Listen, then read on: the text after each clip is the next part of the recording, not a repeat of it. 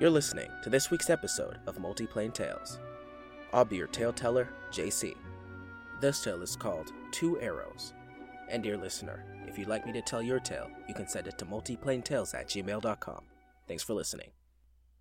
Linota strolled down the sidewalk. Today was a great day. She started the day by waking up early enough to see her dad before he headed off to work. They had a brief conversation before he said goodbye and left. She usually only gets to see him on the weekends, as his work requires him to leave before the sun rises and return after the sun sets. Linota did her daily chores before her mom and siblings woke up. She kept it quiet. She didn't need any of them mad at her. By the time she finished dusting the windows, the sun had already begun emerging beyond the horizon. She brushed her teeth, took a bath, and got into some clothes she didn't mind getting dirty. Afterwards, Linota went to their garden. The potatoes, carrots, and cabbage were ready for harvest. Her father had brought home some magic fertilizer that would hasten the growth of the vegetables planted in it. He is always finding new and weird items from his job. He would bring them home after work to show the family. Most of the time, it was hogwash. They humored him when they planted the crops a week prior. The following morning, the crops were seedlings. Six days later, they were ready for elf consumption. She was excited to try this magic grown food. She dug up the potatoes and broke them off the stem. She set them in a basket and did the same for the carrots. She picked the beans and set them aside. Linota went to the well to clean off the veggies. She looked up at the sun when she was done. She guessed it was around mid morning. Linota hurried back home. Before she entered, she could hear the bustling. She heard yelling from her younger brother and sister about brushing their teeth. She opened the door. Her mom, Feilin, was a bit shocked to see her. I thought you were still sleeping, darling. Calliope said she still saw you in bed. Her mom raised an eyebrow at Calliope. Linota's elder sister sat on the table with a book in her hands. Well, I thought I saw her in bed. Linota brought the basket of veggies to the kitchen table. They're ready, Mom. Her mother took the veggies out of the basket and inspected each of them.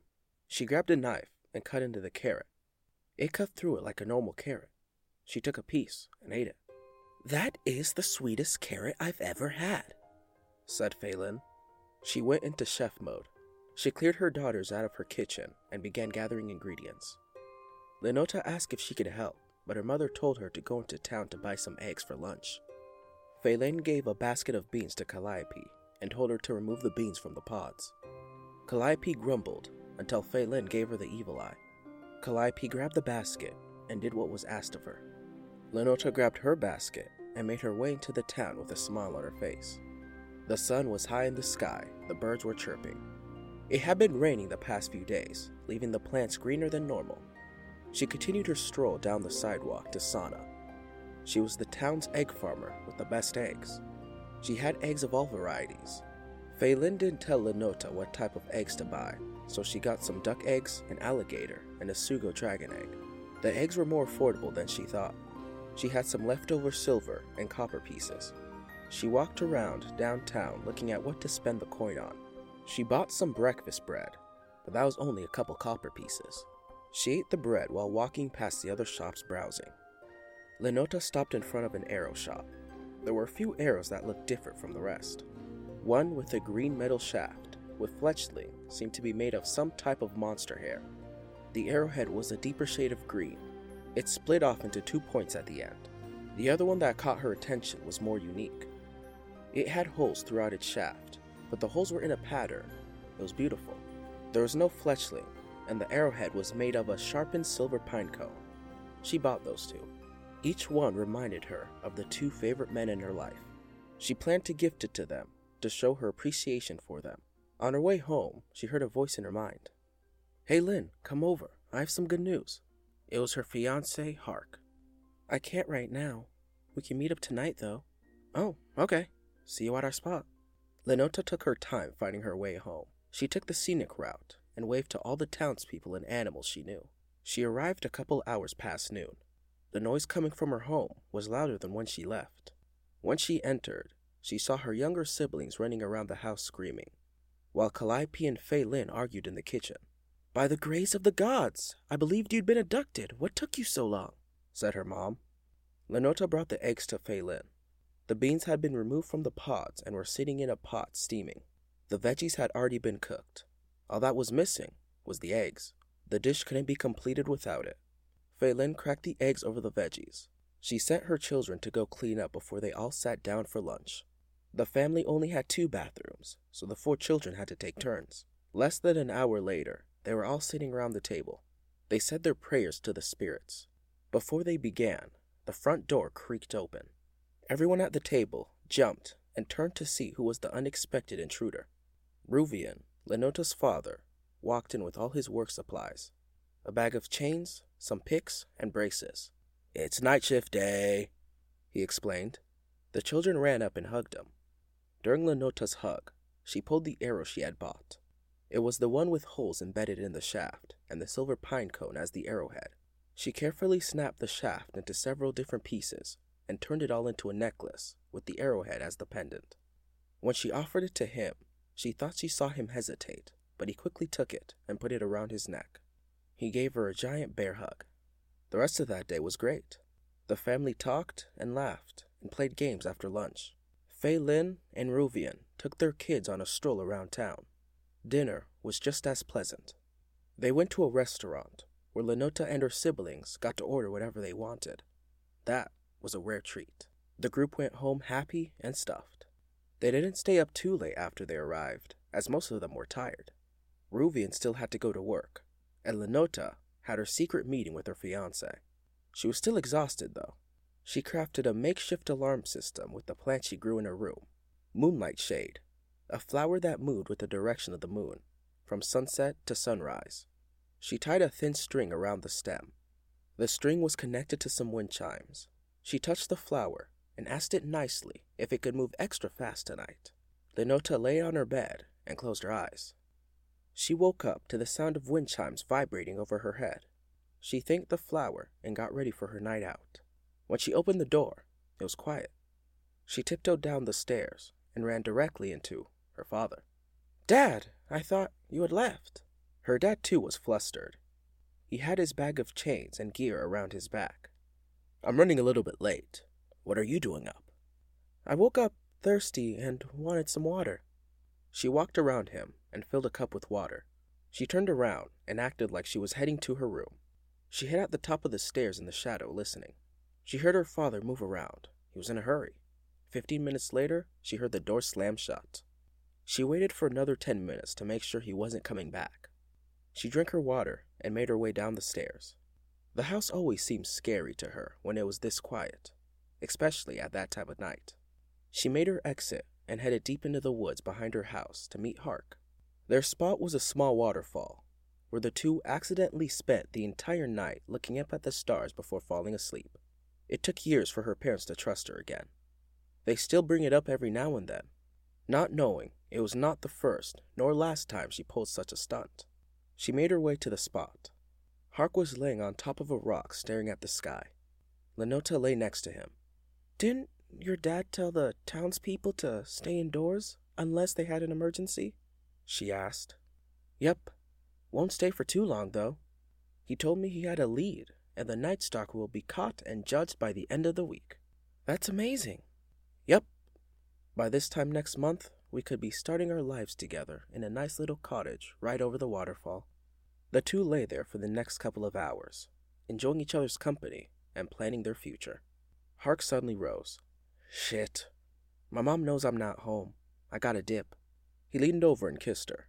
Before he could break away, she placed the necklace she had created around his neck. Seconds later, he faded into the darkness. Linota picked herself up and made her way home. She took her time, imagining herself and Hark in their little home, hopefully having a few children of her own, visiting her parents on the weekends, and having her siblings babysit her children, and vice versa. Her showing her kids how to understand the nature around them, how to hear the thoughts of plants, how to feel their emotions, or how to help them. It ended abruptly when she found the front door open. She swore she closed it behind her, but she could have been mistaken. She walked into her home. The entrance was destroyed. It looked like a tornado had passed through. Broken glass, things that were not supposed to be there, and mud everywhere. She cautiously made her way upstairs. Being as quiet as she could be, she heard a low growl coming from Calliope's room. Linota then noticed the streaks of deep red liquid across the halls. There were claw marks everywhere. The upstairs was as messy as the living area. Following the claws to Calliope's room, there was something that laid in the doorway. She bent over and picked it up. She covered her mouth, forcing herself not to throw up. It was an arm, not attached to a body. The sleeve that was on it was the exact one her younger sister had been wearing before she went to bed. She dropped it in shock. She looked into the room. What she saw, she will never forget. Bodies ripped apart, blood splatter on every surface. In the corner, with its back turned, was a giant brown furred beast. It was eating something. Someone. It was Phelan. Her head was in Linota's direction. She saw the horrified expression on her face before she was killed. Linota couldn't hold it in anymore. Everything she had eaten that day came out with the force of a river. The creature turned around. It faced her. It was a bear. A bear with broken chains around its neck, legs, and arm. A bear that stood tall and walked on its hind legs, like an elf. It growled and took a step towards her.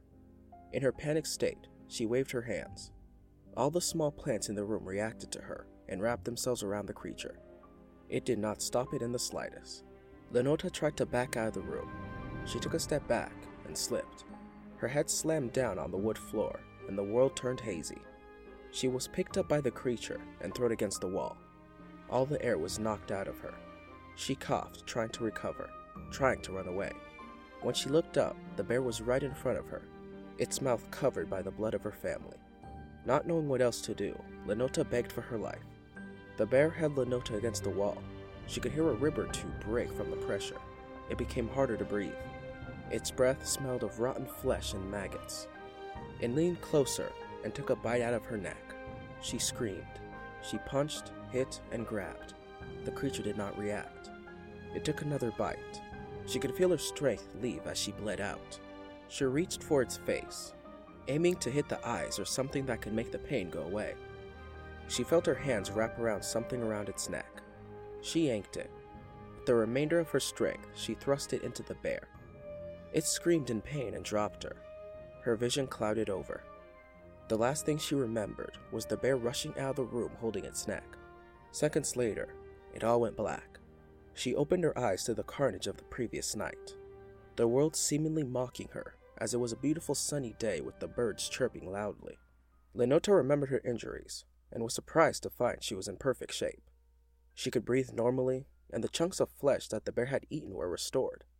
She was surprised to see she was still alive, and opened her hands to find out what she had to thank for her life.